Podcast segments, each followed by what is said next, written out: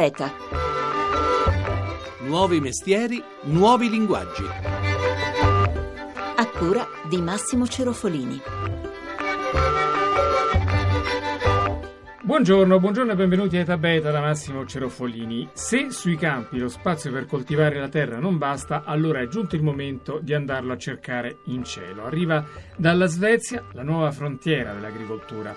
Nella città di Linköping sta nascendo infatti il primo grattacielo serra, vale a dire un nuovo sistema in verticale per produrre frutta e verdura che taglia la superficie del terreno occupato, non ha bisogno di terra e risponde in modo economico alla crescente domanda di cibo nei centri urbani. Questo edificio alto una sessantina di metri sarà al centro del convegno d'anteprima del Sana, il Salone del Biologico e del Naturale che si apre sabato 7 settembre a Bologna. Saluto allora il capo del progetto che è un architetto perugino residente a Stoccolma. Buongiorno Alessio Boco. Buongiorno. Buongiorno a lei. Allora, architetto, va detto subito che ci sono vari progetti di fattorie verticali nel mondo, però la vostra ha delle caratteristiche che la rendono unica. Come funziona? Allora, guardi, il progetto Plantagon è un pacchetto completo non solo per l'agricoltura verticale, ma per l'agricoltura verticale in ambiente urbano e soprattutto a livello industriale. È un progetto che cerca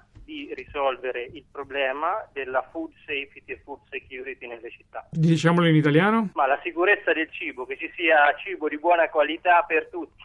Un problema che nel 2050 potrebbe riguardare gran parte dei centri urbani. Questa è la FAO a dirlo, no? che appunto nel 2050 la terra arabile non sarà sufficiente per sfamare la popolazione mondiale che sarà arrivata a 9 miliardi di abitanti. Ecco, quindi la soluzione è di andare a cercare verso l'alto spazi disponibili. Ci descriva un po' questo grattacielo che state costruendo. La versione che, che stiamo sviluppando a, all'Incepin è una soluzione che è una specie di facciata, nel senso che non viene utilizzata utilizzato un intero edificio, ma praticamente una porzione dell'edificio, la facciata verso sud, di un edificio destinato ad uffici, viene parzialmente utilizzata per dell'agricoltura industriale, quindi come una serra verticale. Quanti piani sono? 16 piani. Consideri che ad ogni piano ci sono più livelli di coltivazione, quindi almeno due. Che tipi di prodotti verranno coltivati? Per quanto riguarda l'Incepin, con la premessa che stiamo parlando del prototipo dell'azienda Plantagon, è stata fatta una scelta abbastanza particolare,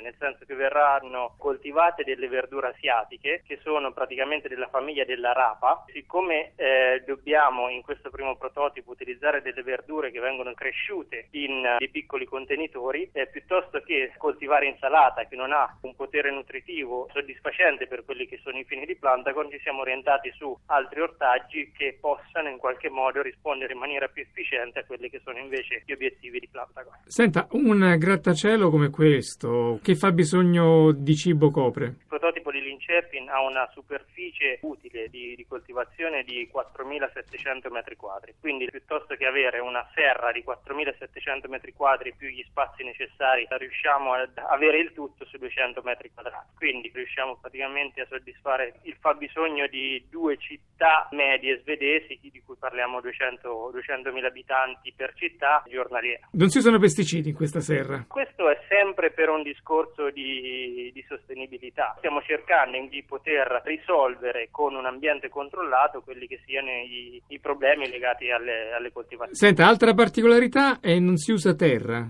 Sì, non si usa terra, esatto. Dove vivono le piante? I sistemi di coltivazione moderni, forse il 90% di tutte le verdure in produzione oggi non vengono prodotte con, con della terra. È stata una scelta dolorosa in quanto non coltivare nella terra non ci permette di, secondo la normativa europea, di poter classificare il prodotto come ecologico, però noi utilizziamo della pomice, quindi della pietra pomice, pietra vulcanica, come substrato inerte, mentre il nutriente viene fornito in soluzione acquosa, quindi con una, una tecnica idroponica. E perché questa scelta di rinunciare alla terra? Perché trasportare terra soprattutto torba, devastando delle, delle superfici delle intere aree come avviene in Irlanda, per poi buttarla via dopo una coltivazione, non è una cosa sostenibile secondo le nostre obiettivi.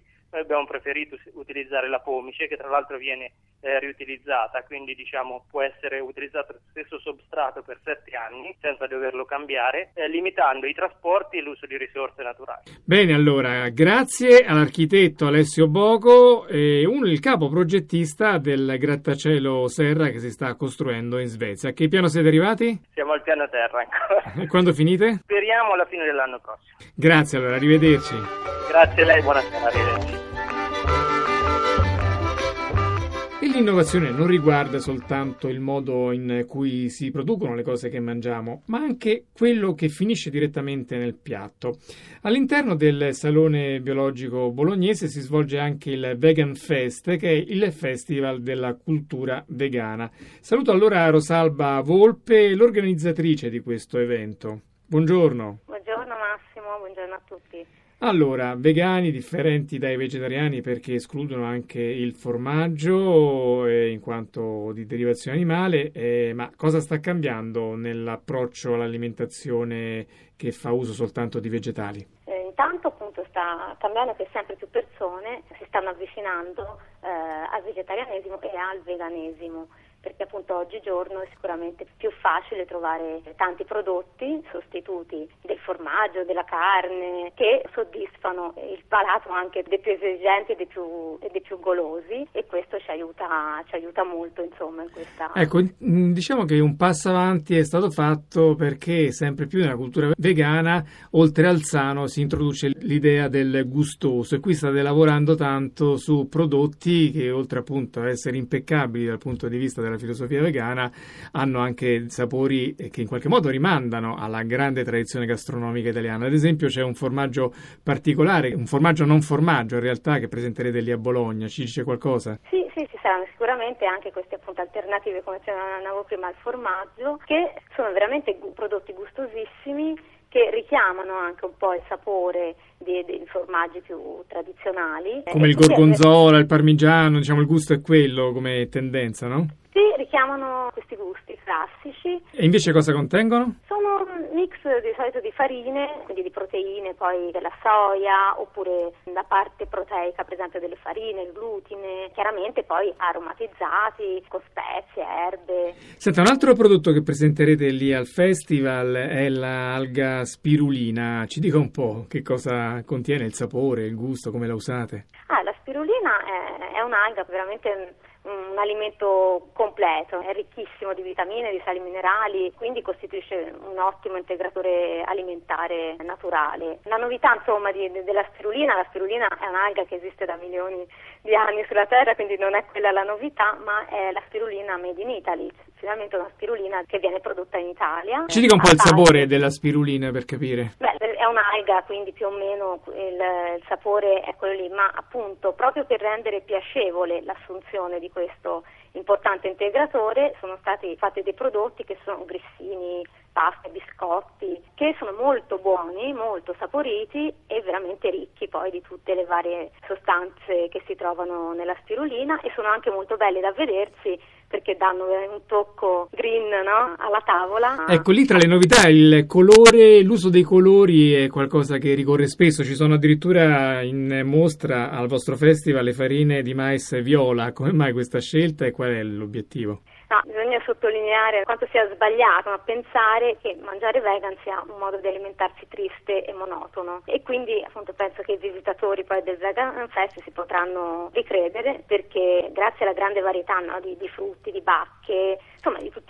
prodotti che la terra insomma, ci offre, mangiare vegan è veramente un'esperienza insomma, tutt'altro che grigia, quindi è veramente un'esperienza coloratissima ed è per questo che la vetrina migliore dove presentare appunto no, una farina di mais viola è proprio un Vegan Fest. Bene, allora grazie a Rosalba Volpe, l'organizzatrice del Vegan Fest. Arrivederci. Arrivederci, ci vediamo a Bologna dal 7 al 10 settembre.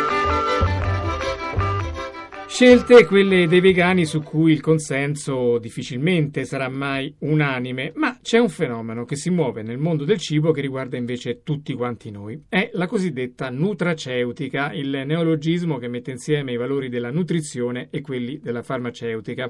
Con noi c'è uno dei maggiori esperti del tema in Italia, il gastroenterologo Enrico Roda, anche lui ospite al Sana di Bologna. Buongiorno professore. Allora, quali sono le ultime novità in questo campo?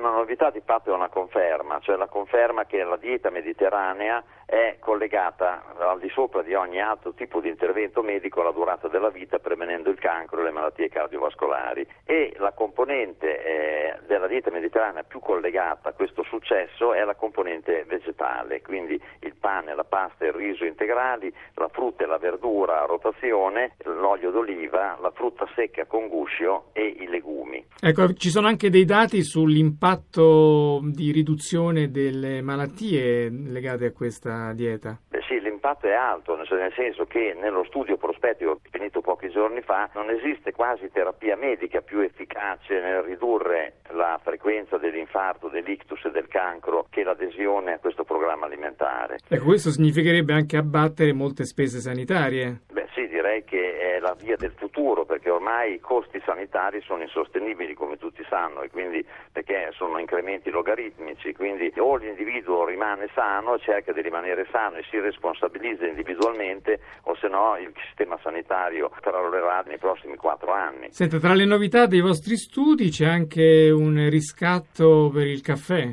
Sì, il caffè eh, ogni giorno ha una conferma, sia nella prevenzione del cancro, per esempio quello del fegato, ormai viene prescritta la quantità di caffeina necessaria per raggiungere quell'obiettivo o degli antrachinonici del caffè e numerose altre patologie, quindi il caffè sicuramente va rivalutato e va preso almeno uh, nella quantità di due o tre tazzine al giorno, anche se uno ha la pressione alta. Abbiamo visto insomma che la grande innovazione di questi anni nel campo del cibo è il considerare gli alimenti come farmaci. Qual è il futuro di questa scienza che si sta aprendo? Ma il futuro è cominciare a identificare uno a uno. Se faccio solo un esempio pratico, cioè se noi mangiamo per dire degli spinaci, quelli famosi di braccio di ferro, che li mangiava per aumentare la forza muscolare, c'è del vero in questo, cioè gli spinaci vengono masticando, si trasformano in, in nitrati, si trasformano in nitriti, i nitriti nello stomaco con l'acido cloridrico in ossido nitrico e l'ossido nitrico è una bomba per il muscolo e anche per il sistema cardiovascolare e quindi molta, molti energy drink del futuro, molti integratori che libereranno ossido nitrico, questa sarà una nuova classe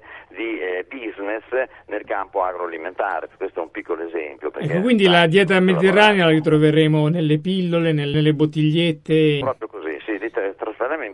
prodotti dove se noi siamo per primi, siamo i primi a innovare, a brevettare, siamo noi che venderemo. E questo è già successo per esempio con le paste, con le super paste. Eh, già noi facciamo delle paste di eccezionale livello con il grano duro di antica tradizione romana che sono le migliori paste in assoluto. Adesso le arricchiamo di proteine vegetali, dei legumi, per ottenere il risultato di avere un pasto completo. Se uno potrà mangiare solo il primo piatto con il suo condimento e riuscirà a saltare il secondo passando alla frutta e alla verdura. Elimineremo la carne dal secondo piatto, questo ci permetterà di abbattere il rischio cardiovascolare e il cancro. Senta, un'altra delle novità in arrivo è il microbioma. Che cos'è? Esatto. Allora, il microbioma è quella massa di batteri che popolano gli 7-8 metri del nostro intestino. È una massa di batteri che fino a pochi anni fa era considerata di pochi milligrammi, adesso invece varia dai 3 ai 5 kg. Quindi ci sono 4 numerosi chili di microbi e quindi una massa di DNA che supera di 10-20 volte il DNA corporeo, quindi noi siamo due esseri in uno, e quelli che vivono dentro al tubo e quelli che vivono fuori. Dall'equilibrio immunitario e biologico e biochimico fra queste due masse si determina lo stato di salute o di malattia, quindi l'assorbimento degli zuccheri, il diabete, l'assorbimento del colesterolo e l'arterosclerosi, alcune tossine che, si, che determinano il cancro e quindi il futuro della conoscenza in campo internistico e gastroenterologico biologico nutrizionale è l'interazione tra i nutrienti, il microbioma intestinale e noi. Quindi da questi tre laboratori emergeranno numerose molecole che arrivano come tali dal cibo ma poi vengono, possono essere trasformate dal microbioma. Quindi il governo del microbioma e il rapporto tra di noi eh, come scienza eh, e microbioma determina, cambierà lo stato della medicina. Questa è la vera novità di questi tre anni. Grazie allora al professor Enrico Roda, presidente dell'Istituto delle Scienze per la Salute. Arrivederci. Grazie a lei. E noi abbiamo finito, scriveteci a etabeta.rai.it per riascoltare le puntate www.etabeta.rai.it. Vi raccomando poi di seguirci su Twitter e di iscrivervi alla nostra pagina Facebook in modo da ricevere ogni giorno i nostri aggiornamenti sull'Italia che innova. Basta cliccare sul tasto mi piace. Appuntamento a sabato prossimo, Massimo Cerofolini, arrivederci.